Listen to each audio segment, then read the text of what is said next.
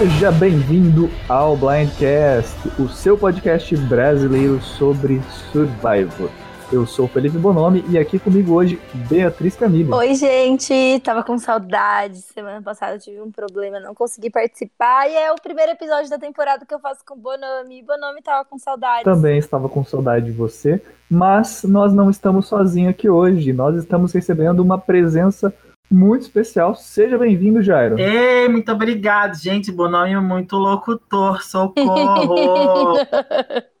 o Bonami é ótimo mesmo. Ai, gente, eu tô adorando estar aqui participando desse, desse episódio do Blindcast com vocês. É, adorei a, a vocês terem me convidado e principalmente para esse episódio, gente, tem tanta coisa para conversar sobre ele, tanta coisa relevante. Estou muito animada, gente, para nossos papos hoje. Esse episódio foi sensacional, né? Não só em questão de de twists e decisões do game, mas também para todo o contexto do universo Survivor, eu acho que foi um episódio incrível. Sim, sim, sim. Antes da gente partir para os nossos comentários gerais, para a nossa nota do episódio que nós vamos fazer agora, é, só lembrando a você que está nos ouvindo agora que você pode é, ouvir este episódio, assim como outros, pelo Anchor, Spotify, Deezer, Apple Podcasts, Google Podcasts, Breaker, Overcast, Pocket Podcast, Rádio Public e também no YouTube, como nós sempre fizemos, como nós sempre lideramos.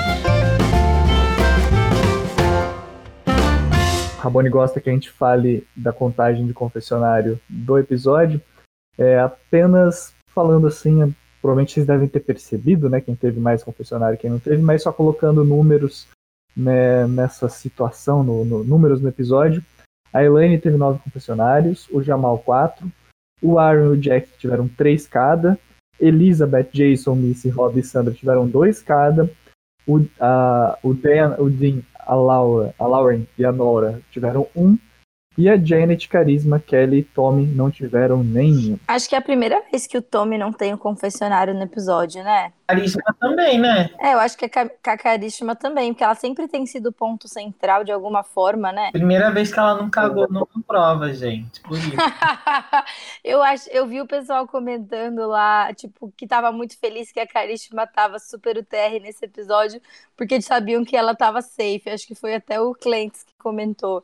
E, tipo, o pessoal gosta bastante dela como personagem, né? É... Ah, eu não sei. Eu acho que tem outros personagens mais interessantes, mas tudo bem. Olha, eu tô olhando aqui no, no Survivor Sucks, o pessoal que faz a contagem, assim, que faz as tabelinhas. A Carisma não teve confessionário no segundo episódio também. E o Tommy, o Tommy é, é, o Tommy é a primeira vez. Ele tinha dois, três, dois, um, dois e agora nenhum. Opa, gente, vez. quem é o Tommy mesmo? Agora me perdi. É o Ruivinho. Professor da quarta série. Ah, sim. Ó. Então vamos, vamos falar da nossa nota do episódio, nossos comentários gerais. Vocês já falaram que gostaram. É, Jairo, se você precisasse dar uma nota que nota você daria? Você pode usar qualquer escala. Eu daria uma nota 10 para esse episódio. Eu acho que foi um episódio completo. Principalmente para você, tipo assim, a gente não tá no começo da morte, a gente não tá no final, a gente não não tá no começo da temporada, não tá no final da pre-merge, sabe? Não começou o jogo da merge ainda. Foi um episódio assim, bem ali no meio. E para ter esse nível de qualidade, eu acho que isso reflete muito a qualidade que tá tendo essa temporada, sabe? Sim, eu, eu, eu também daria 10 pro episódio, porque eu achei que teve. Todo mundo tava fazendo o melhor pro seu próprio jogo, sabe? Quando o Jason chega lá na frente e fala: a gente tem a vantagem porque nós somos o que tá. É, a tribo que tem menos chances de flipar e nossos quatro são muito unidos, ele não tá errado, sabe? Eles conseguiram estrategicamente se dominar a ponto de que eles iam flipar dois dos Lyros. E, e ao mesmo tempo, tipo, as outras meninas não ficaram paradas, sabe? Elas foram atrás de conseguir alguma coisa e conseguiram convencer, porque, tipo, existia a chance de, mesmo com a vantagem, as outras duas pessoas fazerem burrice se a Elaine não fosse uma boa jogadora, se a Elizabeth não fosse uma boa jogadora. Então é legal ver tanta gente jogando bem assim. E é legal ver, tipo, que cada vez mais a edição mostra pra gente os, as pessoas que estão jogando e as complexidades entre essas interações e como que a vida real é, faz um papel bastante importante no jogo de Survivor. Então esse episódio amarra todas essas coisas. E por isso que eu achei que ele foi um episódio 10. Deixou mais, e deixou mais enfatizada ainda a questão de como o intertribal e como as relações um a um, cada pessoa com cada pessoa estão interferindo muito no jogo, sabe? Independente de você ter a sua aliança, a sua relação com alguém tá sempre interferindo no, na dinâmica. Tá muito legal isso essa temporada. Sim, também acho, concordo, amigo. Tipo, as pessoas têm, têm conexões dois a dois que, tipo, às vezes fazem com que o voto mude, né? Tipo, como que a Karishma no episódio passado se conectou com, com a Janet e com o próprio Jack, né? E aí quem saiu acabou sendo o Tom. Cara, deixa eu perguntar para vocês, vocês não acham que que o Aaron fez burrice, que ele deveria realmente ter flipado? Hum, eu acho que não. E você, Bonome? Eu acho que é uma situação muito complicada, porque até como o próprio você, Jairo, estava falando, né? A gente não está no começo da, da fase tribal, mas a gente também não está na Merge, a gente também não está no meio da Merge, né? Ou mais para uma parte que o jogo está mais dinâmico, que você não, não, precisa ter tanto medo de fazer uma jogada. É, ele tá, eu vejo assim a, a situação do Aaron e da Missy como assim, jogadores que não estão presos as suas tribos originais, mas que eles sabem que se eles cruzarem essa linha, é, vai ser muito difícil voltar. Então eu vejo que eles estão naquela situação de tipo, se eu fizer esse move agora, eu vou queimar o meu jogo com pessoas que podem ser importantes lá na frente. Então, assim, eles já não estão em um grande número no total Lyro. Eles não sabem exatamente quais são as linhas do, dos vocais e fazer qualquer jogada agora poderia ser um tiro no pé, sabe? Por ser um pouquinho cedo. Então eu consigo entender por que eles talvez não fliparam, sabe, nesse momento, tendo vantagem. E vocês acham que a Missy está dando mais valor à relação com Aaron do que com a aliança feminina? Ah, eu acho que sim. Eu, pelo menos a edição tá fazendo a gente acreditar que sim, né? Que ela iria, tipo, entregar facilmente a Elaine como um sacrifício para manter o Aaron no lugar, tipo, para eu acho que a Missy está subestimando a Elizabeth e a Elaine como jogadoras estratégicas. Então, tipo, ela acha que como o Aaron conversa mais abertamente de estratégia com ela, é... isso quer dizer que, tipo, ele é um melhor, uma melhor dupla para seguir pelo jogo, sabe? Que ele vai arriscar mais e tal. Mas eu, eu não acho que ela tá tendo a leitura correta. Eu acho que, tipo, as meninas são mais ponderadas e, no geral, tipo, menos egoístas quando elas pensam em jogadas, sabe? Eu acho que elas pensam mais como que a gente vai fazer a aliança inteira se, é, se desenvolver bem. Então, tipo, eu acho que se ela tivesse indo com as meninas, em vez de ir com o Aaron, isso seria mais positivo pro jogo dela.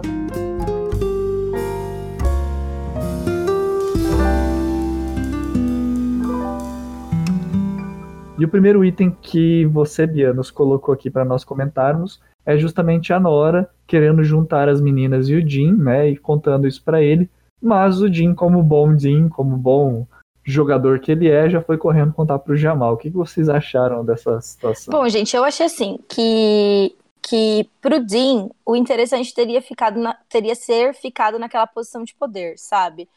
É, ele não sabia o que ia acontecer na outra tribo. Então, vamos supor agora que tenha mais um episódio que não seja a.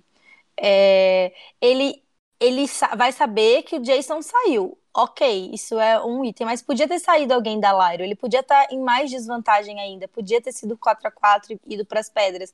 Então, tipo, ele não sabe se em que posição que ele vai estar tá no jogo para queimar a carta desse jeito. Tipo, eles não estavam indo para o CT ainda e ele sabe que ele estava numa opção de escolha razoavelmente ali entre tipo queimar a Nora para sobreviver ou até tentar ir com a Nora caso é, ela tivesse os números. E, e, tipo assim, ele não sabe que o Jamal tem ídolo, ele não sabe que a Kelly tem ídolo. Então eu acho que ele, que ele foi muito precipitado em queimar uma possibilidade de número que talvez seria uma pessoa que realmente ia jogar com ele, sabe? Eu acho que. É, que seria interessante para ele se a Nora conseguisse os números seguir com ela, mais do que seguir com o Jamal. Só que eu, eu acho que ele é muito limitado no sentido de querer ser um dos bros e, e tipo, ele não consegue se conectar com a Nora, então ele não vê ela como uma possibilidade de jogo. eu acho que tudo bem ele contar pro Jamal, não é um move ruim. Eu só acho que o timing do move foi ruim porque ele perdeu o poder de barganha que ele tinha até então com as informações que a Nora tinha hum. contado para ele. Sim, eu concordo muito com você. Eu acho que uma coisa muito importante em Survivor é você saber ouvir e você saber selecionar daquilo que você ouviu o que você precisa é, contar para os seus aliados e para as pessoas que estão próximas de você. Porque muitas vezes você vai ouvir muitas coisas, é, muitas vezes você vai ouvir coisas que não são verdadeiras, muitas vezes você vai ouvir coisas que não são interessantes de ficar espalhando e não, não é interessante de falar naquele momento para, às vezes, algumas pessoas, porque às vezes você falar, você pode gerar é, paranoia, você pode gerar várias situações que só atrapalhem o seu jogo. Então você tem que ter muito cuidado com como você lida com as pessoas e com as informações que você ouve. Então, gente, mas eu acho que daí a gente volta a entender que Survivor não é apenas um jogo de estratégia. É um jogo de influência de tudo que você viveu, que tudo que você vive na sociedade. Como é construída, como é construído o pensamento desse menino? A Nora é uma mulher, a Nora ela tá no processo de histeria, eu não tenho como confiar, eu não tenho como jogar nessa pessoa. A mente dele funciona dessa forma. Eu vou procurar o macho alfa mais próximo para eu me aliar, para eu ter um porto seguro. O survival ele inclui muitas dessas dinâmicas de sociedade dentro do jogo, sabe? E eu acho que mais ou menos dessa desse raciocínio a mente desse menino funcionou para ele procurar o Jamal, sabe? que ele colocou a no, numa posição de inconfiável, sabe? Total, concordo. É tipo quase como se por ela ter uma personalidade que seria considerada esquisita, é, é quase como se ela não tivesse racionalidade suficiente para ser um, uma, uma aliada adequada, como se ela fosse surtar ou como se ela fosse fazer coisas, tipo, completamente fora de noção, e ele não consegue, tipo, ali ter uma conversa mano a mano com ela. Mas eu digo, eu digo um negócio para vocês, no meio de todo esse caos que é a mente da Nora, eu tenho certeza que ela vai surpreender muito no jogo e que ela tem uma intuição, uma racionalidade da emoção dela, uma intuição muito forte. Eu acho que ela vai muito longe no jogo. Então, eu, eu gostei do que parece que vai acontecer na preview, sabe? Tipo, eu acho que. É, é, é, isso, eu acho que ela é uma mulher inteligente, ela sabe a posição que ela ocupa, a gente viu claramente ela expressar isso quando ela foi pro CT. Tipo, eu sei que eu tô por fora, eu tive por fora minha vida inteira, eu sou esquisita e eu sei. Mas eu acho que ela é inteligente o suficiente para perceber isso e, tipo, às vezes ela consegue demonstrar isso de uma forma que não é agressiva para os outros. E pelo que mostrou no preview, parece que ela estava tendo conversas boas com as meninas. Mas o preview sempre pode enganar a gente, né? A, a preview adora fazer isso, né? Sempre nos, nos passar uma informação errada. É, mas vamos aproveitar, eu estava dando uma olhadinha aqui na nossa pauta, eu vi que a gente só tem mais um item da Lyro, então eu vou fazer o convite para que a gente possa debater isso agora e falar tudo que a gente tem para falar da Lyro agora e depois a gente fala dos desafios e termina falando da Vocai, beleza? Beleza. O, o, item que eu acho que é o item que todo mundo deve estar tá se imaginando, até porque talvez a gente tenha convidado o Jairo para estar aqui hoje, mas é justamente esse momento que nós tivemos entre o Jamal e o Jack, e eu gostaria que a Bia descrevesse um pouquinho essa cena e depois o Jairo falasse um pouquinho pra gente das suas percepções. Bom, gente, então, é... o primeiro que aconteceu foi que a gente estava vendo uma cena de momento humano bem descontraída do Jamal é, ensinando as pessoas da tribo sobre é, danças africanas que ele tinha aprendido na faculdade. Né? Então a gente vê ele tocando, depois ele ensinando a Kelly a dançar e o Jack tá narrando essa cena pra gente. Aí, no meio dessa, dessa narrativa, o Jack usa uma palavra que seria tipo uma gíria da comunidade negra americana, que inclusive eu não conhecia, mas é, é chama é durag a palavra. E, e isso é um tipo de bandana que as pessoas negras usam nos Estados Unidos. E essa palavra tem estigmas porque ela representa é, um estereótipo de homem negro, que seria aquele homem negro que está relacionado é, tanto à música, à, ao mundo da música, do rap, nananã, quanto às vezes ao mundo do crime. Tipo, é um estereótipo, né? Não, não é verdade que esse item signifique isso, mas é como é, é como tipo a cultura, os filmes tal representam essa figura de homem negro lá nos Estados Unidos. Então, é, o Jamal aproveita esse momento para explicar para os companheiros de tribo dele não negros o significado daquela microagressão, de por que, que usar aquela palavra é, naquele contexto não era adequado. E aí a gente vê o Jack, é, a princípio, é, falando que está arrependido, mas num tom um pouco é, se importando com o Jamal e não com, com a questão do racismo estrutural, né? Ele fala, tipo, ah, é, ele é meu amigo, eu não queria ter magoado ele, eu não quero estragar a nossa relação, tal, tal, tal. Então, a princípio, a conversa acaba sendo sobre isso. Mas depois eles têm uma conversa entre os dois, que, que o Jamal explica melhor a estrutura que, que, aquele, que aquela agressão está inserida, né? De privilégios e de identidade.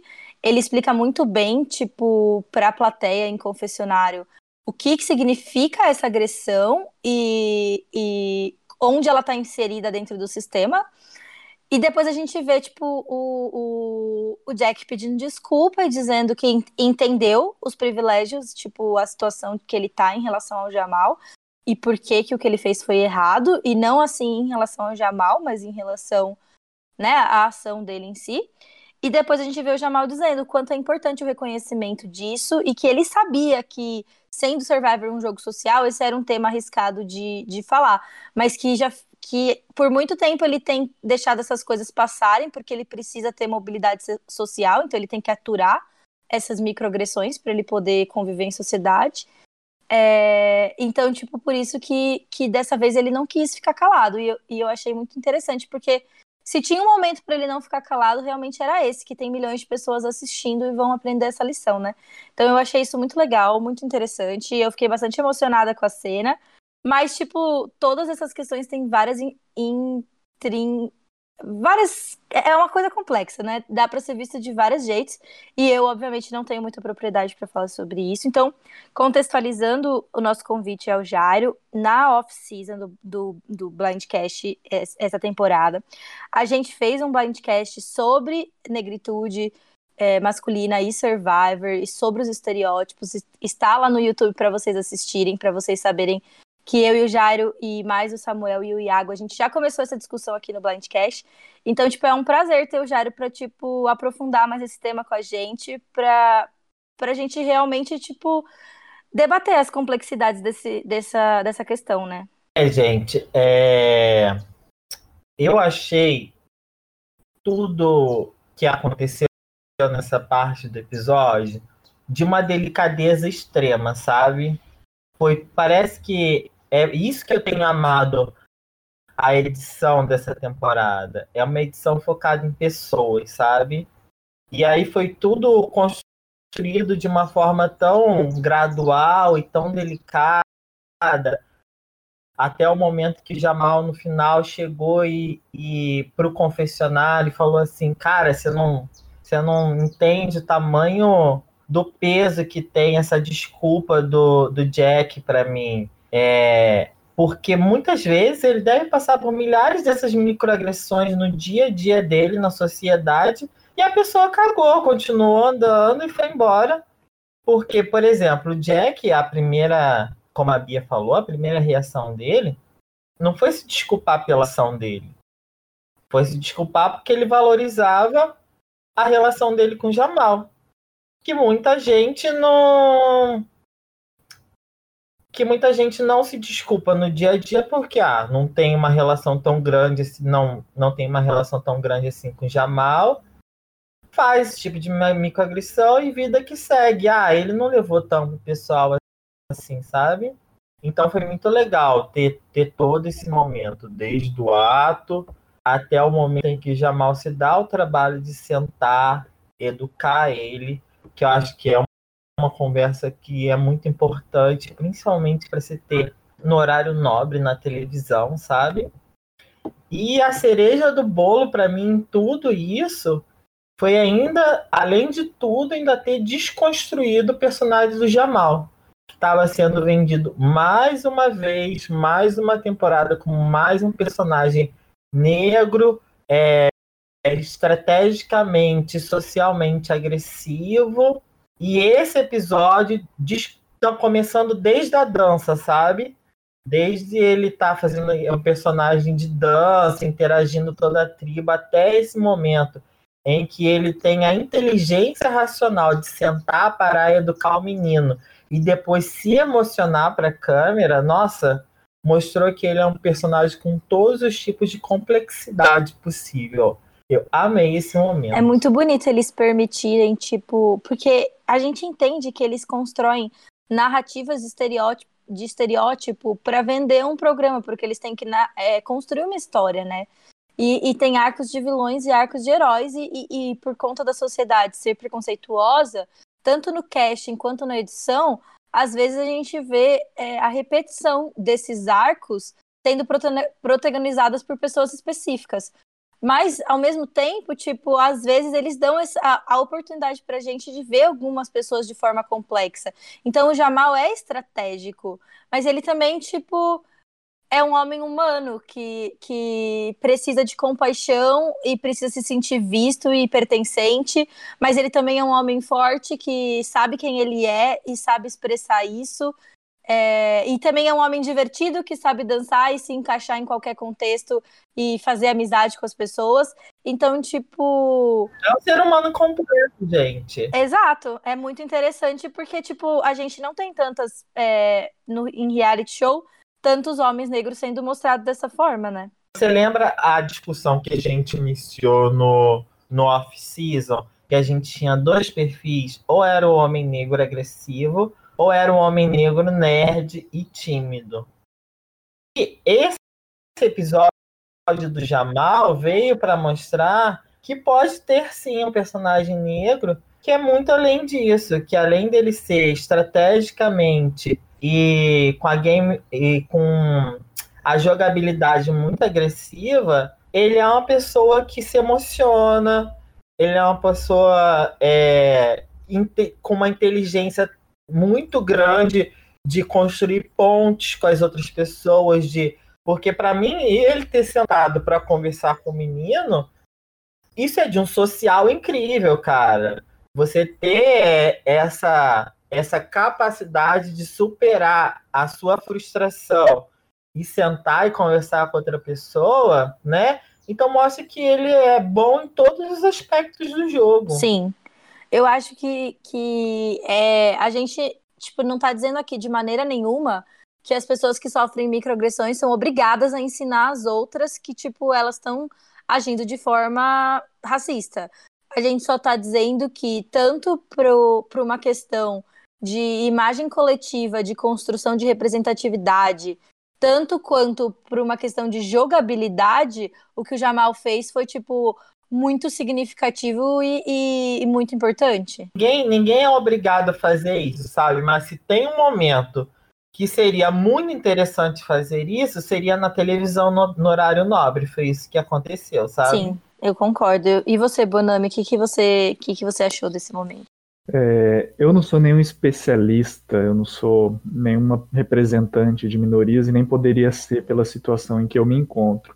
Mas, assim, o que eu posso contribuir para esse debate, eu acho que é o convite que esse episódio nos faz é para mais uma vez voltarmos a, a, a, olhar para os participantes de Survivor não só como um personagem é, dimensional ali que tem uma dimensão apenas, como muitas vezes a edição gostava de nos mostrar é, e gosta de nos mostrar muitas vezes. Eu acho que o convite que ela nos faz, que esse episódio nos faz, que essa situação nos faz, é que a gente possa refletir não só nisso que o Jairo está falando, mas para muitas pessoas que muitas vezes se encontram em situações de privilégios. E eu falo para você: se você tem o que comer, se você tem um lugar para morar, você já é privilegiado. Então não ache que porque você tem pouco, ou porque você é classe média, ou porque você ganha um salário mínimo, ou porque você ganha meio salário, ou porque às vezes você ganha, nem ganha um salário porque você ganha alguma coisa, é, uma, uma, bolsa, enfim, qualquer coisa que você ganhe que você não é privilegiado. Todos nós, em alguma escala, somos privilegiados sobre alguém. E muitas vezes nós nos esquecemos de fazer essa reflexão olhando da nossa posição em reflexão ao outro. E muitas vezes, principalmente o brasileiro, gosta de se colocar naquela situação de coitado, né? A gente fala daquele coitadismo, daquela situação que muitas vezes nós nos colocamos. E esse episódio eu vejo como um convite a isso, para a gente parar e refletir: opa, ok, é, eu posso não ser a pessoa é, mais rica do mundo, mais feliz do mundo, que tem uma, uma posição ou melhor status social do mundo, mas ao mesmo tempo eu não estou na pior situação do mundo, eu não estou na, na situação de, de maior menosprezo, de maior, de, de, de maior preconceito, de maior sofrimento. Então, o que, que eu posso é, fazer em relação a essa situação que eu me encontro em relação às outras pessoas? Como é que eu posso agir e como é que eu posso atuar? E como é que eu posso ter uma empatia? Como é que eu posso ter uma simpatia com essas outras pessoas sem menosprezar, sem ser preconceituoso? E eu vejo que esse é um movimento que muitas vezes a gente acaba esquecendo de fazer. Às vezes a gente acaba fazendo é, brincadeiras com pessoas que estão em situações é, diferentes da nossa, que não estão necessariamente melhores ou piores do que nós, mas que por causa justamente de nós não refletirmos, nós acabamos atuando e muitas vezes até mesmo machucando pessoas sem nem saber. Então a gente tem que refletir muito, porque é, é, muito fácil a gente achar que é uma flor bonita, a gente achar que é uma rosa, e esquecer que rosa também tem espinhos. Sim. Pegando esse gancho aí que o Bonami tá falando, que eu realmente sinto, principalmente com a Ilha dos Ídolos, dos participantes indo lá e Rob e Sandra tirando um momento para conhecer eles, eu realmente sinto que esse, todos os participantes da temporada estão tendo uma multidimensionalidade muito maior do que as outras temporadas. E eu tô amando isso dessa edição, sabe? Todos os personagens são capazes de fazer jogadas estratégicas, jogadas sociais, sabe? Ninguém é, é unifacetado eu tô gostando muito desse desenvolvimento dos personagens dessa temporada. Sim, eu acho que, tipo, quando eles apresentam os personagens assim pra gente, sempre são as, as temporadas favoritas do público, né? Eles fizeram a mesma coisa em David versus Goliath, que a gente, tipo, tinha por quem torcer e a gente conhecia a, a, os personagens de forma complexa. E, e, tipo, isso vai, vai se amarrando, né? Tipo, sempre que a gente subverte algum algum estereótipo que a gente estava amarrado, é, isso passa a ser visto diferente de, das temporadas para frente, sabe? Tipo, quando o Cochrane finalmente chegou e venceu a temporada dele, e foi, tipo, o primeiro nerd a fazer isso, e, tipo, aquela figura que tinha sido massacrada na final do Steven Fishback contra o contra o, o, o JT, não aconteceria de novo, sabe? Porque agora o estereótipo relacionado àquela pessoa é, carrega uma carga muito forte. Tanto é que, que no próprio David versus Goliath, eles não deixaram o nerd chegar na final. Tipo, a própria aliada dele teve que virar nele antes. Então, todas essas construções que vão mudando o jogo são porque as coisas vão mudando na sociedade também. Então, tipo, a gente começa a ver as pessoas como seres é, capazes, dentro das diferenças delas, de, de jogar daquela forma. Não existe mais, tipo, o herói, sabe? Que é a figura do macho alfa. É, e aí, tipo, às vezes a mulher ganha também. Uma mulher fraca seria, tipo, é, o oposto desse macho que vai ganhar quando o júri for bitter. E, tipo, não existe essa dualidade mais. Existe, tipo, uma série de personagens complexos que, dentro das suas especificidades, tem oportunidade e chance de ganhar o jogo. E, tipo, é muito interessante ver que o programa evolui nesse sentido. Tipo, existem milhares de motivos pra gente criticar Survivor, e obviamente que eles não conseguem acompanhar o ritmo da evolução é, da sociedade, do pensamento da sociedade, mesmo porque é, a produção é feita por homens brancos héteros. Então, é, a gente está sempre correndo atrás de contar nossas histórias. E, e de, de buscar outra narrativa, sabe? Cortar essa narrativa hegemônica desse homem branco hétero. Mas, é, de alguma forma, Survivor faz isso na sociedade. Sempre fez, sempre, tipo, trouxe esses elementos desde a primeira temporada. E então, tipo, eu acho que é uma coisa que dá pra gente exaltar no programa e ver o lado positivo disso.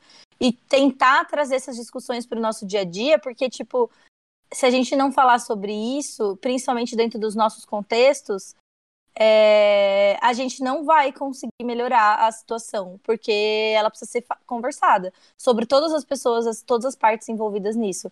E eu, tipo, gosto que Survivor seja um canal pra gente usar essa discussão, porque é uma coisa que a gente ama. É, e que todos nós temos em comum, que são, tipo, as nossas coisas em comum são mais, mais fortes do que as nossas diferenças.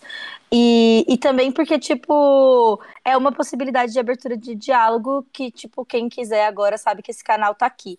Então, Ai, gente, eu falei pra caramba, né? Mas, mas é isso. Eu acho que é importante a gente, tipo, reconhecer que, que todo esse entretenimento também pode levar a gente para um canal de uma coisa importante.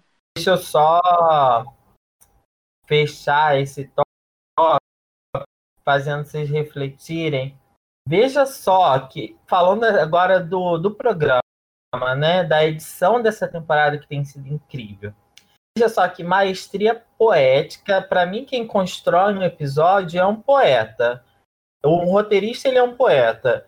Que maestria poética? O momento em que o jogador é, é chamado de durag, né? Tem essa linguagem ofensiva em relação a ele. Tirarem esse momento para destrincharem a complexidade da humanidade que é esse, esse jogador, mostrarem ele como completo, para mim isso foi, tipo, incrível, incrível. Isso é total mérito do roteiro Sim, e da edição. Totalmente, é. Foi uma, uma evolução do próprio pessoal de, de, da edição que conseguiu, tipo, pensar é, como que eles iam incluir essa história e contar pra gente, tipo, é, de uma forma que passasse a mesma emoção que estava passando na hora, né? É, porque seria muito fácil, porque seria muito fácil, realmente, simplesmente falar assim, olha, isso não é importante para o episódio, não é importante para a eliminação, vamos tirar isso aqui, né? Exatamente.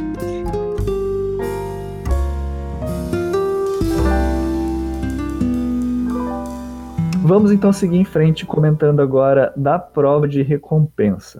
O nome da prova de hoje foi Heroes End, que é a referência a uma música da banda Judas Priest. Essa foi a sexta vez que esse desafio esteve em Survivor. Ele teve com alguns nomes diferentes, com algumas configurações um pouco diferentes, mas a essência dele já esteve em Soul Pacific, Millennials vs Gen X, Game Changers, David vs Goliath e mais recentemente na feira, na beira da feira, a Ilha da Extinção. Ai, eu adorei. Eu nem tinha percebido que ela era uma prova repetida. Ela pareceu tão, tipo, não sei, ela parecia nova, ela era muito interessante. Eu não lembrava desse negócio deles carregarem a pessoa em cima do, daquele tatame e, e, e, tipo. Ai, adorei tudo. Eu achei essa prova ótima e achei ela emocionante. No final tava ainda disputada, ficou ali um a um. Eu, eu gostei do jeito que eles editaram, tipo, aproveitando para dar momentos humanos mesmo durante o jogo. Tipo, eles mostram, tipo, Dan, por exemplo, tipo, se esforçando pra caramba fazendo, tipo, aquele barulho para jogar os sacos. Então, tipo, mostra o quanto ele tava dando tudo, tudo de si ali no desafio. Então, tipo, talvez isso seja, tipo, um pequeno momento humano pra gente ver como que as pessoas na tribo percebem o Dan, é, que é uma pessoa que a gente não teve confessionário, não, quer dizer, teve um confessionário só, a gente não vê tanto dele faz um tempo. Então, tipo, eu realmente acho que, que é como o Jário falou, é uma poesia, é uma obra de arte tudo que eles escolhem dizer pra gente e deixar de dizer é muito interessante e significativo. E, tipo, eles conseguem fazer isso até nos challenges. E, e eu, eu acho isso muito bom.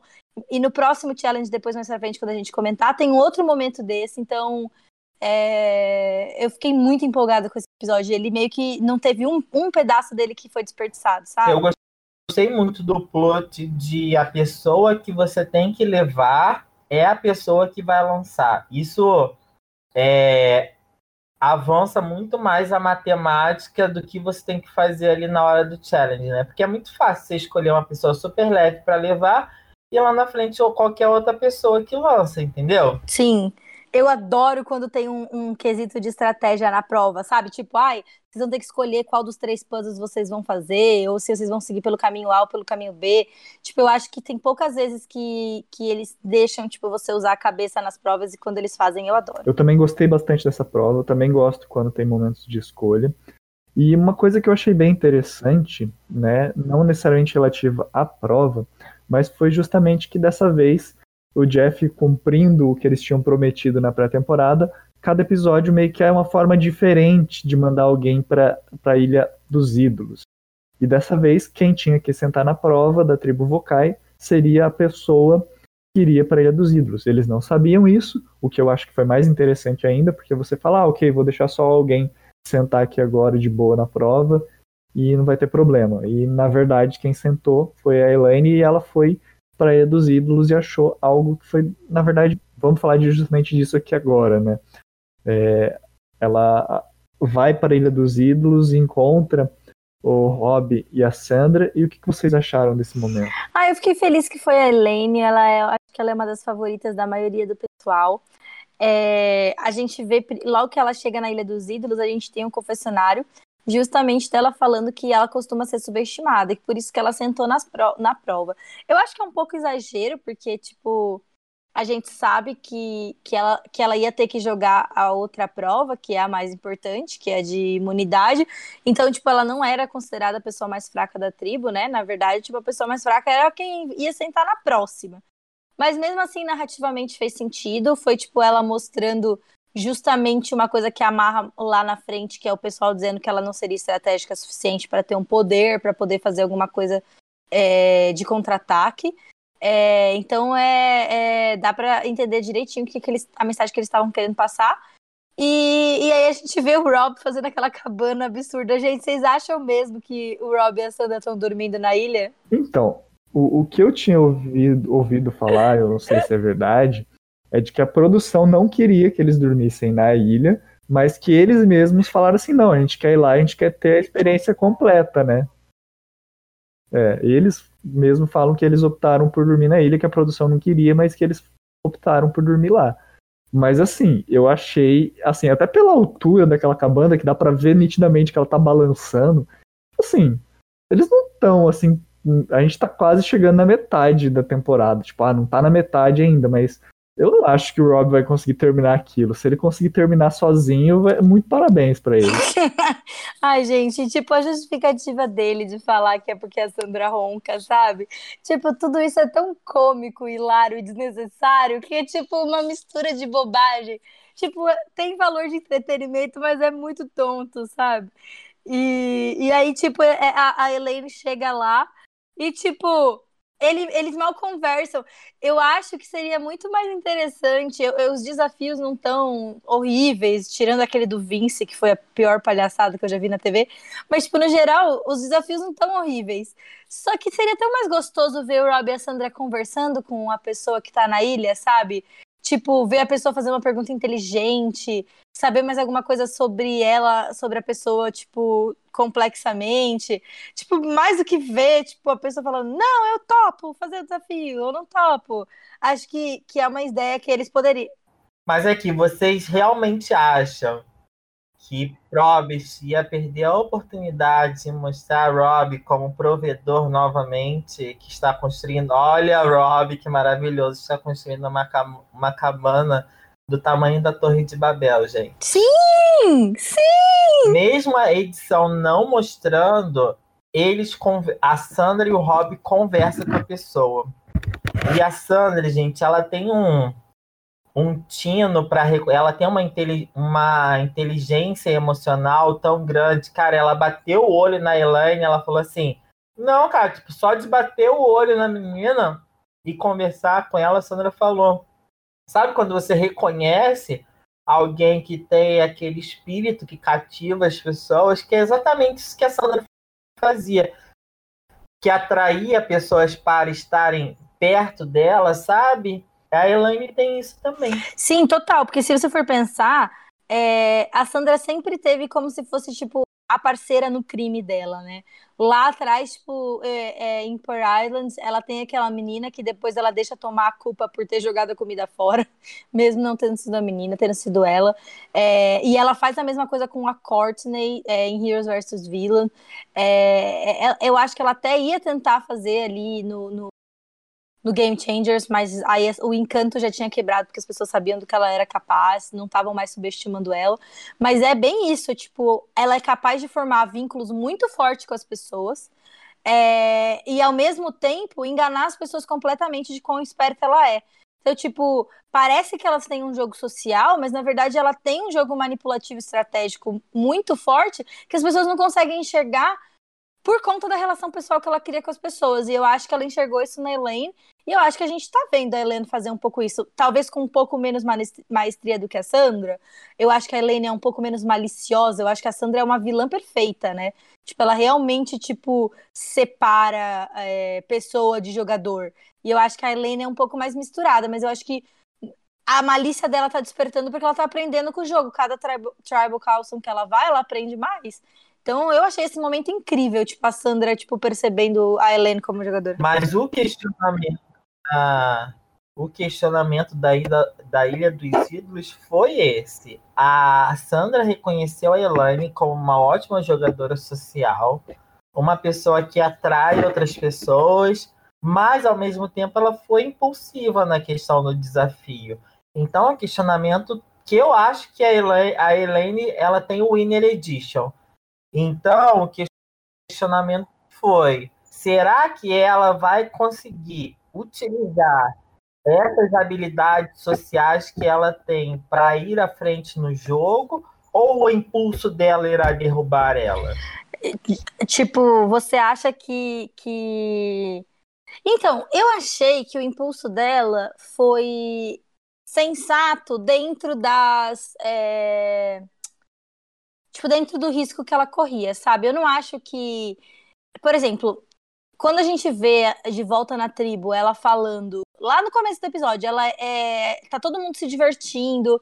A gente tem um momento humano legal entre o Jason e o Dan, que o Dan vai lá e arruma a buff do Jason e o Tommy e a Helene tiram sarro deles do tipo, ah, eles vão pro prom juntos, tal, eu nunca consigo um date.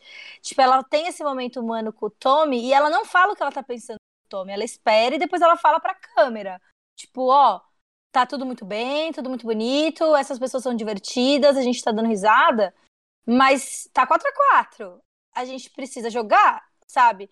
Ela tem consciência, sim, do, do, do lugar que ela ocupa ali. O que tá acontecendo, eu acho que é mais uma questão de que é, ela tá sendo subestimada a tal ponto que ela tá sendo subestimada até pelas pessoas que estão na aliança dela. E isso é um problema. Eu acho que talvez seja, seja uma, uma coisa que a Sandra fazia melhor. Instaurar nas pessoas um senso de equipe, de nós contra eles. Porque, é, ok, ela achou a vantagem, ela virou o jogo e tudo mais. Mas a jogada certa para fazer naquela situação específica estrategicamente foi o que o Jason fez. Então, tipo, ela não teve a, o melhor desempenho estratégico, mas pelo menos a gente viu malícia suficiente e com a sorte e outros artifícios de jogo ela conseguiu virar. Mas eu acho que ela ganhou casca para tipo não ser juntar o fato de que, de que ela é esperta com um pouco mais de malícia de jogo que é necessário, sabe? Sim, com certeza. E também foi interessante que ela, ela teve toda a situação que ela aceita até que no impulso o Rob chega a falar que ela é impossível, mas a Sandra fala que gosta dela e tudo mais. E um outro momento que eu achei interessante foi que ela escolhe, quando chega no acampamento, contar desse desafio para Elizabeth. Eu acho que isso foi de extrema importância é, para tudo que aconteceu nesse episódio, até para sedimentar o vínculo entre as duas, né? Uma coisa que eu gosto bastante na Elaine, que é um, um outro atributo da personalidade dela que faz ela ser uma boa jogadora e que é discreto, é o fato de como ela consegue transformar as conversas em estratégicas sem mudar a linguagem corporal dela e sem, tipo, se colocar como uma ameaça para outra pessoa. Tipo, ela vira pra Elizabeth ali naquele momento e fala assim: Você sabe o que tem lá na ilha, né? E, tipo, parece que ela tá conversando com a melhor amiga dela. E ela, e ela repete esse mecanismo quando ela vai falar com o Aaron e depois quando ela vai falar com a Missy. Então, tipo assim, ela consegue ter a vantagem dentro daquela aliança e o Aaron, dois minutos depois, dá um depoimento falando: ela acha que ela tá com o poder, mas ela não tá. Porque, tipo, mesmo ela estando com o poder, é, ela consegue fazer os outros se sentirem melhores que ela.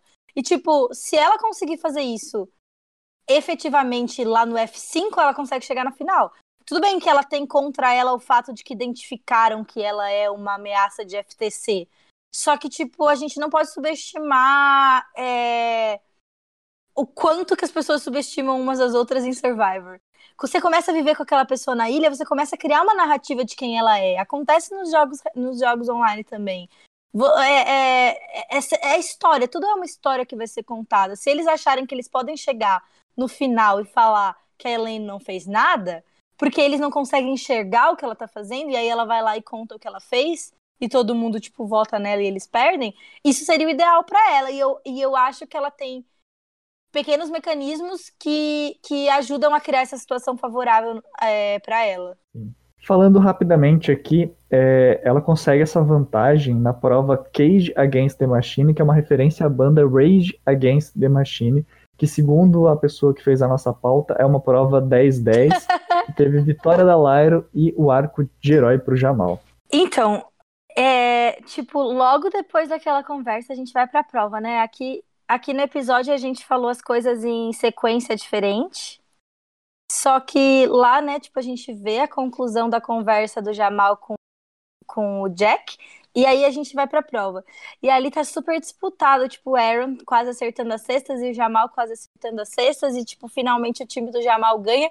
E eu não sei vocês, mas eu tava tipo, vai, Jamal, acerta cestas, eu te adoro, cara. Tipo, eu queria muito que ele ganhasse a prova e que ele não corresse perigo e, tipo, não fosse pro CT, porque, meu, a gente se conecta com as pessoas pela emoção, né? É muito legal torcer. É muito difícil eu torcer pra um personagem em Survivor. Eu só, tipo, realmente fiquei empolgada de quase, tipo, gritar não, quase não. Eu literalmente gritei quando, quando foi o. Quando o Steven Seaback jogou. Tipo, foi a única pessoa que despertou, assim, tipo, em mim esse negócio. Ah, meu Deus, por favor, você não pode sair de jeito nenhum.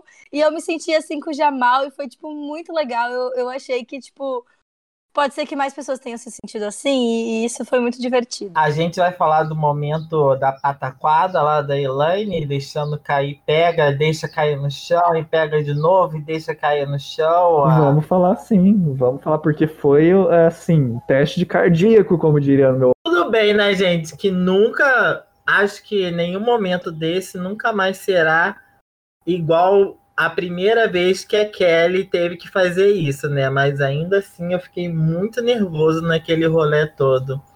Como, gente, que ninguém viu ela deixando cair aquela parada no chão? É, foi bem assustador. Tipo, eu achei muito legal que que tipo o público surtou quando aconteceu isso com a Kelly Wentworth, né? Quando ela e, e, e desde aquela temporada as pessoas pedem para que tenha mais vantagens escondidas nas provas.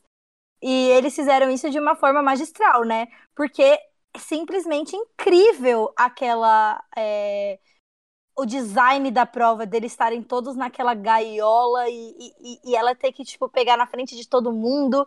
Aumentou o nível de dificuldade bastante. Eu não sei se vocês lembram da Kelly, tava todo mundo de costas para ela quando ela fez, né? A prova tava acontecendo de um lado e ela foi pegar o negócio do outro. Então, tipo, é, ela teve que mudar de lugar na mesa, ela teve que ajoelhar e ela teve que fazer isso sem as pessoas perceberem. E eu achei que ficou bem legal. Sim, eu também, eu também achei bastante legal. Eu sou uma das pessoas que faz esse coro para ter mais situações assim, porque eu acho que tudo que vem para Survivor para acrescentar, para adicionar um pouquinho de drama, de expectativa, é bacana.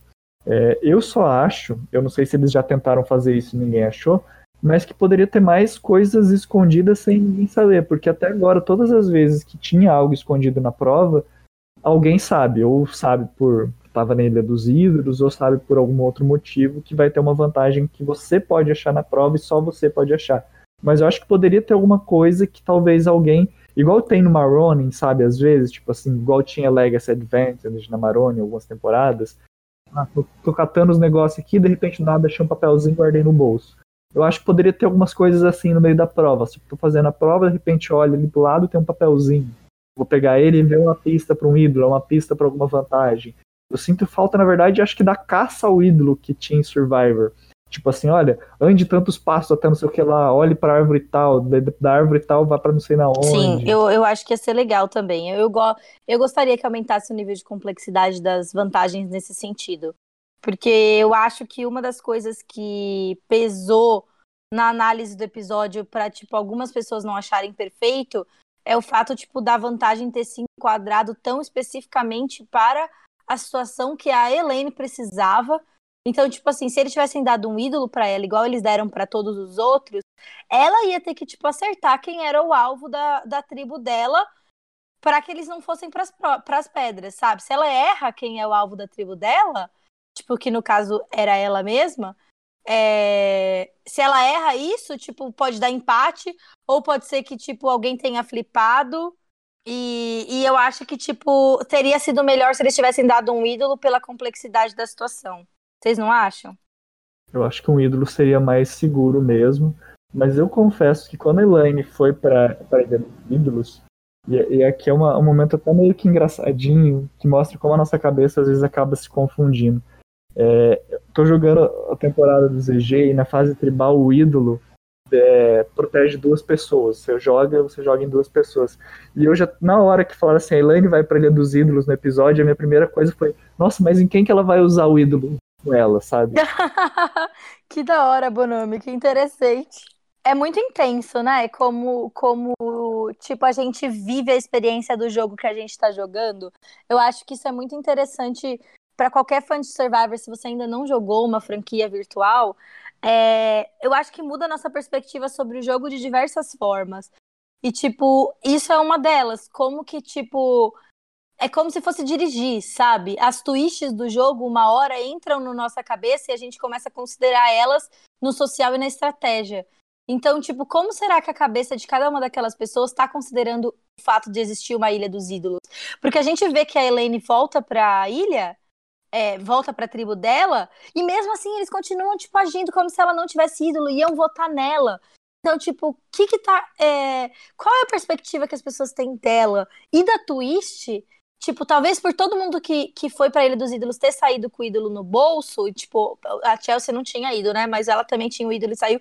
Então, não teve ainda aquela aquele impacto da Ilha dos Ídolos no jogo. Tipo, ninguém conseguiu usar a vantagem que ganhou de uma forma eficaz. De, de, de, forma que ela foi subestimada por isso. É, é, ela voltou com uma vantagem e o pessoal da, da, do outro lado não considerou isso. Você vê como é que isso é mérito da Elaine. Porque no caso agora ela conseguiu usar isso de uma forma eficaz. E eu tenho certeza por A mais B que ela não vai levar alvo disso. Que vão continuar subestimando ela. Isso é muito mérito do jogo social dela. Eu acho. Eu concordo, amigo. Eu acho que ela tinha noção de que se ela se fizesse de idiota, as pessoas iam acreditar que ela é idiota. Tipo, se você for pensar, a Nora podia ter feito a mesma coisa e ela falhou miseravelmente no episódio passado. Então eu acho que é mérito da Elaine pra caramba, você tem toda a razão. A Elaine falando que achava que estava de boa com todo mundo, mas não querendo ir para as pedras. E a gente já tinha até visto também o Aaron oferecendo a Elaine como sacrifício para o Jason. Então a gente chega nesse momento do episódio, nessa situação onde muitas pessoas acreditavam até muito mais no Aaron e na própria Missy de que eles iriam flipar, mesmo que tivesse uma vantagem na Elaine. E, e, a gente tem toda essa construção que acaba criando uma expectativa muito grande, acredito que em todos, porque eu não sei por vocês, mas eu pelo menos fiquei muito me questionando, nossa, será que eles vão flipar mesmo? Será que eles vão ir, mesmo com a Elaine tirando o Jason, eles vão ir e, e votar junto com os vocais, o Aaron principalmente, que era a pessoa que estava se mostrando como a pessoa mais em cima do muro. Então achei que ficou muito legal essa construção de todos esses momentos para criar essa situação que a gente fica naquela expectativa, nossa, os dois caminhos são possíveis. Né? Sim. É, eu achei bem legal também. Eu achei que, tipo, eles também. É, o Aaron, sabe que é uma coisa engraçada? Eu não sei se vocês vão concordar comigo. Mas se a gente olhar é, na média geral de confessionários, o Aaron tá em terceiro lugar na temporada inteira. Só a Kelly e a Elaine estão acima dele no número geral. E, tipo, mesmo assim, eu não sinto que eu sei quem é o Aaron, sabe? Tipo, parece que ele só tá sendo mostrado pra gente como jogador. O único momento humano que ele teve foi aquela coisa da meia do filho dele, que, tipo, foi péssimo. E aí, tipo, ele, ele, ele narra o jogo tanto pra gente, mas mesmo assim, por alguma forma, parece que a história que tá sendo contada não é a dele. Então, tipo, em, em, todo momento que, que a gente viu que ele tava ali decidindo se ele ia ficar com um lado ou com o outro, parecia que, na verdade, ele estava decidindo quem ia ser o protagonista da história, se ia ser a Helena ou se ia ser o Tommy, ou talvez o Jason, assim, né? Mas eu acho que mais o Tommy ali, que é visto como o winner, o possível winner do lado dos vocais. E, e, E isso é interessante, porque, tipo, realmente era plausível que ele podia ir para qualquer um dos lados. E isso é possível porque eles não construíram o Aaron como personagem pra gente também. Porque se a gente soubesse realmente as motivações dele, entendesse ele como um personagem complexo, a gente ia já saber antes qual decisão que ele ia tomar e eles não teriam conseguido usar ele como ferramenta narrativa. Eu concordo que deixaram ele como uma incógnita exatamente para usar ele nesses momentos, entendeu? Ele é, ele é estranho, né? É quase como se ele fosse tipo um meio para contar a história do que como um personagem. É, ele não é nem o narrador, ele não é nem a, a, o centro da narrativa, mas ele é um, como você falou, um meio que está ali para contar e para desenvolver os fatos, né? É, daí, nesse pré-CT, a gente tem também, né, o, como a gente falou, o Aaron ainda bastante hesitante sobre o que vai fazer. E o que eu achei bem interessante, que maximiza até as reações dela depois, é a forma como a Lauren vai, vai conduzindo as suas falas. Ela diz que não acha que a Elaine é estratégica o suficiente para armar alguma coisa. Ela tenta descobrir se a Miss e a Elizabeth ainda vão, vão fazer alguma coisa junto com a Elaine. É, e como a nossa, a nossa pessoa que fez a pauta coloca aqui, e falha miseravelmente. A Lauren né? se acha mastermind, né? Eu tô ansiosíssima pelo Tom. Gente, eu achei muito engraçado o quanto ela foi arrogante com. E não era uma coisa que eu esperava daquele personagem, sabe? Tipo, eu, você acha que. Vocês acham que ela realmente pensa daquele jeito? Ou ela só tava tentando construir para ela mesma e para os aliados dela uma sensação de segurança? Eu acho que ela pensa assim: você não viu todo o raciocínio dela na eliminação da Molly? Sim muito parecido com aqui, sabe? Ela meio que dava a entender de que não, mas eu tenho controle, sabe? Tipo, as cartas vão cair ao meu favor. Ela tem sempre essa coisa meio arrogantezinha, assim, eu acho. É, é verdade. Tipo, quando ela se viu não sendo a protagonista ali, ela fez alguma coisa pra, pra se mexer, né? Aí, dos, do, um dos piores perfis de jogador é esse enquanto ela acha que está conseguindo. É, enquanto ela acha que as outras pessoas realmente são inferiores a ela, ela vai fazendo aquele jogo arrogantezinho dela. Quando ela se viu no bottom, ela começou a entrar em desespero. Ai, meu Deus, não quero sair, não sei o que, sabe? Pior tipo de jogador. Sim. É, eu, eu concordo. Tipo assim, a pessoa que acha o jogo muito legal, acha Blindside divertidíssimo, mas o momento seguinte que a pessoa tá tá no bottom, de repente o jogo é emotivo, o jogo tem uma raiz na vontade dela desde criança, como se tipo a Elen que ela ia votar dois segundos atrás não tivesse esperado a vida inteira para jogar Survivor, sabe? Eu acho que tipo é, eu, eu acho que é normal a sensação que ela teve, só que eu acho que é injusto você entrar e sair desse personagem de acordo com a conveniência para o seu jogo. E além disso, vocês estavam falando sobre essa questão da arrogância da Lauren, eu acho que isso se, se resume e se demonstra muito na atuação de quase todos os Vokai durante o Conselho Tribal, né? Porque eles começam falando, obviamente, da questão deles estarem divididos em quatro contra quatro. Claro, tem o Rob e a Sandra torcendo pela Elaine, mas a gente vê o próprio Jason dizendo que eles têm a vantagem estratégica porque nenhum deles vai flipar. E apesar dele estar tá certo, a gente acaba vendo a Elaine usar o poder, o que acaba justamente colocando eles nessa situação de quebra de arrogância. E eu acho que é muito interessante a gente ver justamente as reações deles. O próprio Tommy ele fala assim, nossa, acho que no, no, acho que é no voto que ele fala, né? Nossa, eu nunca senti tanto medo assim como você me fez sentir hoje. E isso só demonstra o quanto eles estavam em salto alto, né, no pedestal, achando que eles iam conseguir fazer o move. Exatamente, tipo, eu, eu foi muito tenso a reação das pessoas quando elas perceberam que a Elaine tinha virado o jogo, né? A, a, a, a, Lauren teve essa reação emotiva, mas, tipo assim, o Jason tava em pânico. Ele, ele viu, tipo, o jogo dele indo embora quando o jogo de, quando o voto dele foi bloqueado. É, por mais que ele soubesse que podia ser, tipo, um, um, uma, é, uma cortina de fumaça para eles, tipo, não usarem o ídolo Jason, né? Porque provavelmente ele pensou, ah, ela me bloqueou, mas vão tirar outra pessoa. Só que ao mesmo tempo ele tinha certeza que ele ia sair. E. E, e é, eu não consigo imaginar.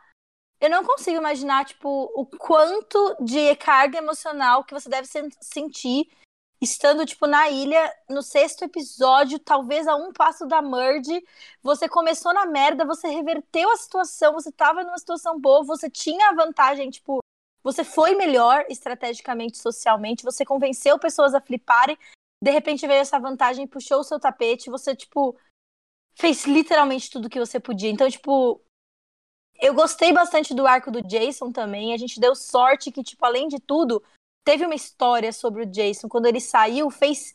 pesou pra gente como. como porque quando alguém, alguém que a gente não tá nem aí sai, o episódio sempre é mais sem graça. Tanto é que todo mundo, no geral, concordou que o episódio passado foi o mais sem graça que teve. Porque, tipo, ninguém tava torcendo muito pelo Tom. Ele não era uma pessoa, tipo, que a gente se apegou.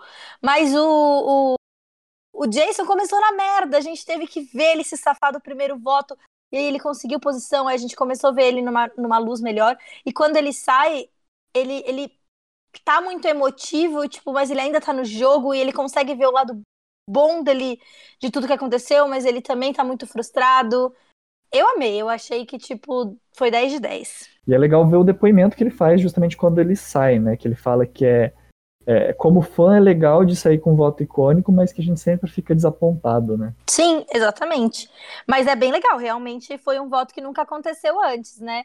E, e, e foi um blindside quase que orquestrado por uma única pessoa. Eu achei que realmente, como fã, se é para você se ferrar, que seja assim. Na minha opinião, a edição dele, boa parte foi para favorecer a Nora. Que eu acho que naquela, naquela.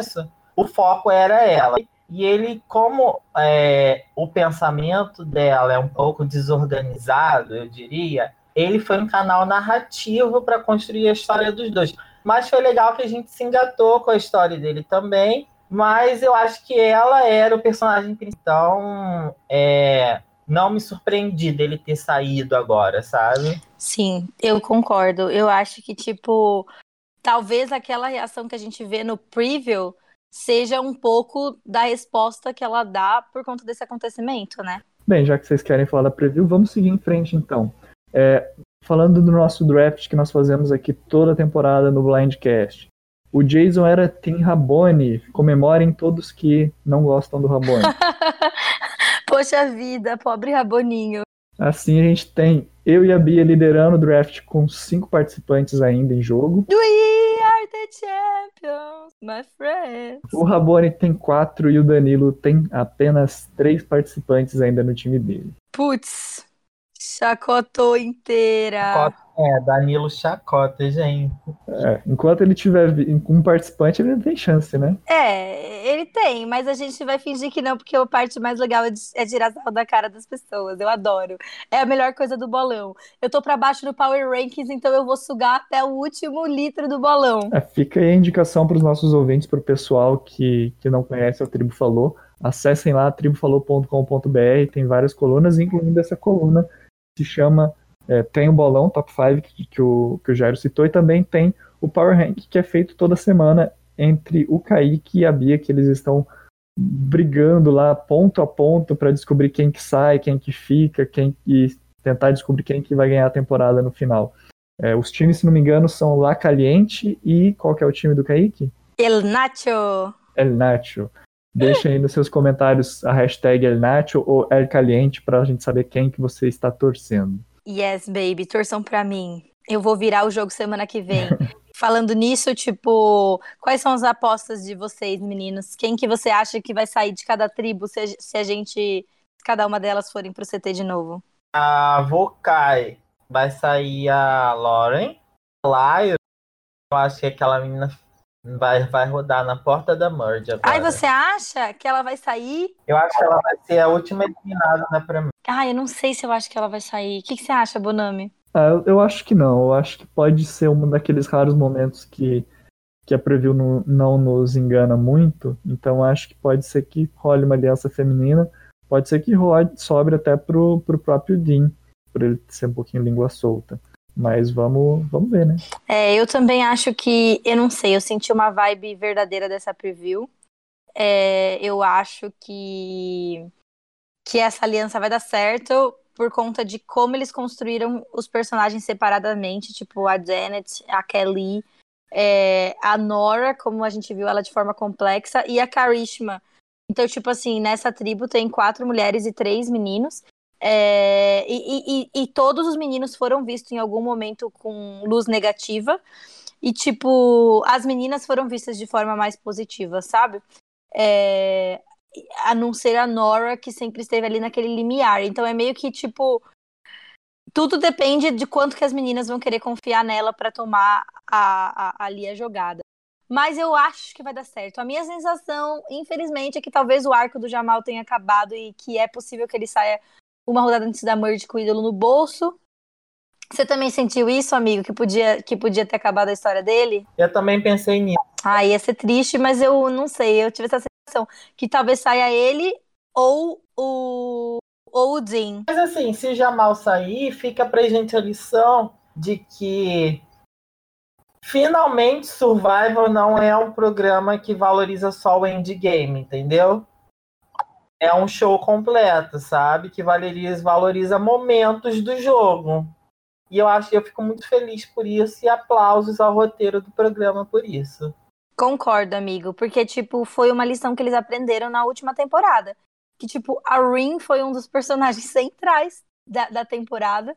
E tipo, ela não ela não tava no jogo quase a maior parte do jogo. Então, tipo, se ele sair agora, eu acho que ele pode ser um personagem que volta. Eles construíram ele suficientemente para isso. O que tá bom também. E da outra tribo, Bonamo, quem você acha que poderia sair? Da tribo Vokai, eu vou torcer, não vou nem dizer que eu acho, vou dizer que eu tô torcendo para sair o Tommy, só pra ferrar mais ainda o, o draft do Danilo. eu acho que vai sair a Lauren, mas eu também torço pra sair o Tommy, porque, ai, gente, eu acho ele tão insuportável, desculpa. Ah, eu gosto. Eu acho ele um bom jogador. Eu acho que ele tá fazendo um bom trabalho. É, eu, eu, eu preferia, acho que saísse. Eu não sei, gente. Tipo, eu, eu não acho que a Lauren vai sair. Ela não apresenta perigo nenhum eu não tiraria a Lauren uma rodada antes da merge. Eu não acho que faz sentido. Tipo, ela não é muito boa em prova. Até o final da temporada, enquanto ele estiver, eu nunca vou esquecer do plot dele pegando nas meninas e as meninas pedindo pra ele tirar a mão de cima delas, cara. Eu acho ele muito forçado no social dele. Ele tenta forçar a amizade com você, mas, tipo, cara, não, eu peguei um ranço dele. Eu tô aí. Mas eu acho assim que, que que é uma situação em menor escala, numa uma, parecida com, com, a interação entre o Jamal e, e o Jack, porque a Kelly é, não não fechou a boca para essa microagressão que aconteceu em relação a ela, né? Tipo, ela não queria que o corpo dela fosse encostado e ela tipo, mesmo estando num jogo social, ela não ficou quieta e ela disse isso para ele e, e ele tipo entendeu, se desculpou, concordou e mudou o comportamento dele. Então, tipo, eu não sei, o meu ranço passou. Eu achei que também foi um arco legal para a história, mas eu entendo, amigo. Tipo, de fato ele não é o personagem mais carismático. Só que eu acho que ele pode ser um puta vilão. Então, eu acho que a gente ainda tem alguma coisa para ver dele e, e, e eu acho que o Tommy vai dar menos crocância porque sabe aquela pessoa que joga muito bem e não vai tirar nada de divertido dali?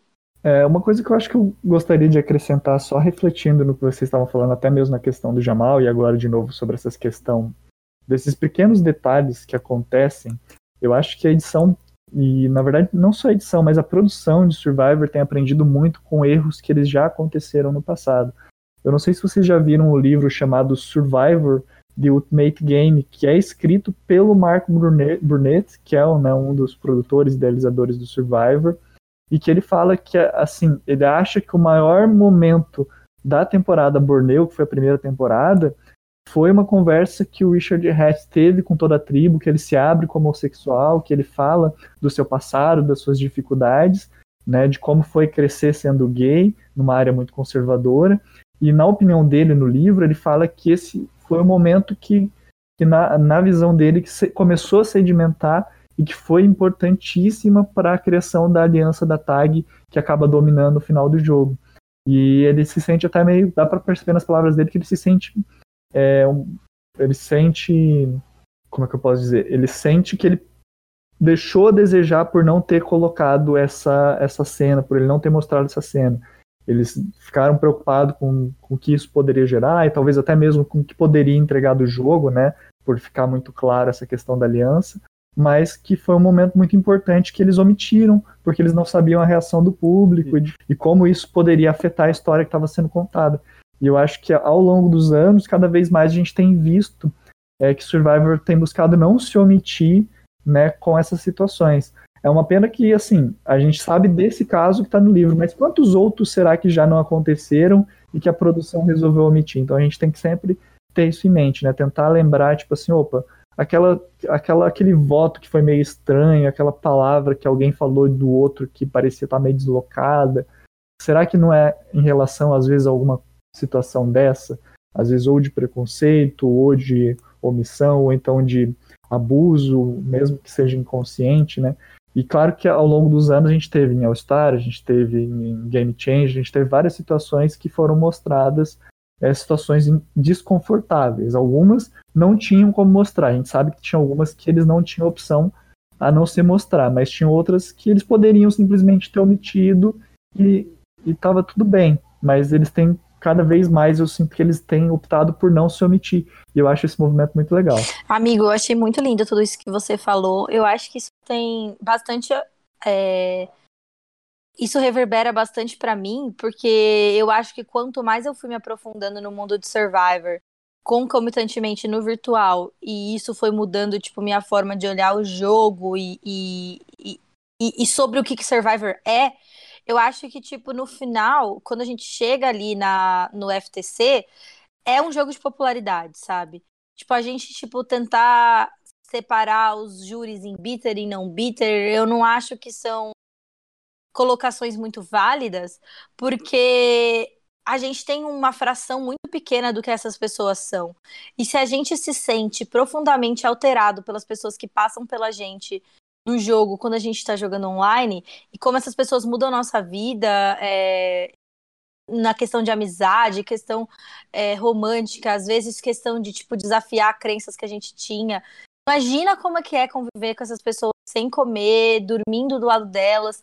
É, e, e, e, eu acho que, apesar de toda a crítica da plateia, se, tem, se a gente tentar dar a temporada passada, a, a Exile, é, Ilha de, do Exílio lá, como uma, uma forma de entender um dos elementos da, do jogo que a gente nunca tinha tido acesso antes, que é a formação do júri. Tipo, entender como cada uma daquelas pessoas se via como protagonista da história e de repente, tipo, elas são eliminadas. O arco narrativo dela tem que se reconstruir. Tipo, a gente sempre se imagina chegando na final e apesar de nossos medos e nossas inseguranças. E quando a gente perde, a gente tem que entender qual foi a nossa história para fazer sentido dentro da gente, tipo, por que, que a gente, onde a gente falhou, que, e, e às vezes a gente encontra na gente, às vezes a gente responsabiliza o outro. Entender essas dinâmicas é o que é importante para você chegar no FTC e ganhar, sabe? E, e a gente começar a dar importância para isso, enxergar as coisas como elas são, para que a gente meça quem é um bom jogador de Survivor e quem não é, pela realidade, não pelo que deveria ser, sabe? Eu acho que a gente passou muitos anos como comunidade de, de fãs julgando o que, que deveria ser. Ai, no mundo ideal as pessoas reconheceriam quem é melhor, mas o que, que é melhor? Sabe? No fundo, tipo, essas são as pessoas que ganham. Por quê? Vamos entender o que, que quais são as, as complexidades que fazem essa pessoa ganhar e, e tentar tirar o maior número de informações para a gente entender o jogo disso. E, e, cada vez mais o programa conta isso pra gente, e, e a gente, como comunidade, também tá tendo esses debates mais complexos, que pelo, pelo menos para mim são muito interessantes. Não sei se todo mundo gosta. eu espero que sim. Eu, particularmente, adoro esses debates mais complexos. E agora eu gostaria justamente de aproveitar esse momento justamente para falar que, assim, não tem como negar que o Blindcast é feito por pessoas privilegiadas privilegiadas, principalmente porque hoje a gente pode ter aqui e agradecer o Jairo por ter participado aqui conosco. Foi um prazer. Eu gostaria que você pudesse falar um pouquinho também, até para a gente começar a se despedir já. Para mim, é, queria agradecer muito o convite para participar desse episódio do Blindcast. Eu realmente acho bacana essa, esse movimento que vocês fazem para sempre quando tem algum assunto relevante trazer alguém daquele meio para poder debater com o local de fala. É, eu adorei esse episódio por tudo que ele representa na história de Survivor. Além dessa temporada estar muito boa, com uma jogabilidade boa, com um ótimo cast, uma ótima edição e roteiro, eu acho que esse episódio foi, além de tudo isso, um episódio a mais. Para a história de Survivor, ele representa muita coisa. Então, aplausos mesmo aos roteiristas, à edição. E é isso, muito obrigado por vocês terem me chamado para vir conversar aqui com vocês.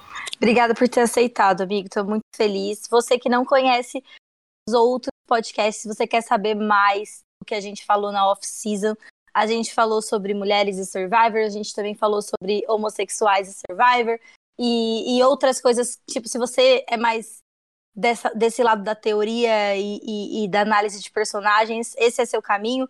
Se você gosta mais de jogos, de entretenimento, da gente discutindo, tipo, bobagem entre a gente, a gente tem também isso para você procurar lá. Então, se você está chegando agora e se interessou, vai procurar um blind style, vai procurar uma análise de personagens nossas, tipo, tem todas as. É, tem no Spotify, tem em vários outros lugares para você achar, no YouTube também. E, e é isso, adorei Bonami, saudade da gente conversar. E não sei quem é a semana que vem, mas estaremos aqui no mesmo bate-horário, mesmo é, o importante é que alguém vai estar aqui, né? Pode ser que não seja nós, não seja nós, mas alguém vai estar. Só gostaria de aproveitar esse momento final aqui, porque a gente demorou para lançar o podcast da semana passada. Esse talvez a gente consiga lançar um pouquinho mais rápido. É, então, por isso, talvez não tenha muitas pessoas para a gente agradecer. Eu não sei quantas pessoas conseguiram assistir o episódio, mas três pessoas especiais deixaram o seu like lá no Facebook. Eu gostaria de agradecer a elas hoje, que foi o Daniel Balbino, que tem comentado muito. Tô, eu tenho que agradecer muito por ele estar tá participando nessa temporada. Ele sempre curte, sempre é, comenta, sempre está ali ativo no Blindcast. O Bruno Feitas e também a Ananda Maia. Gente, obrigada por todo mundo que curte e comenta. É, e tá sempre crescendo, e as pessoas estão falando umas para as outras. E, e, tipo, nos comentários dos jogos online, eu vejo as pessoas comentando sobre o Blindcast. Isso me deixa, assim, muito, muito feliz. É tipo como se fosse um filho, assim. E, e comentem cada vez mais. Tô adorando. Isso aí, pessoal. Muito obrigado pela participação. Por hoje é só. Eu não sou o Rabone, mas um beijo no coração e até a próxima. Beijo, gente. Tchau. Pronto.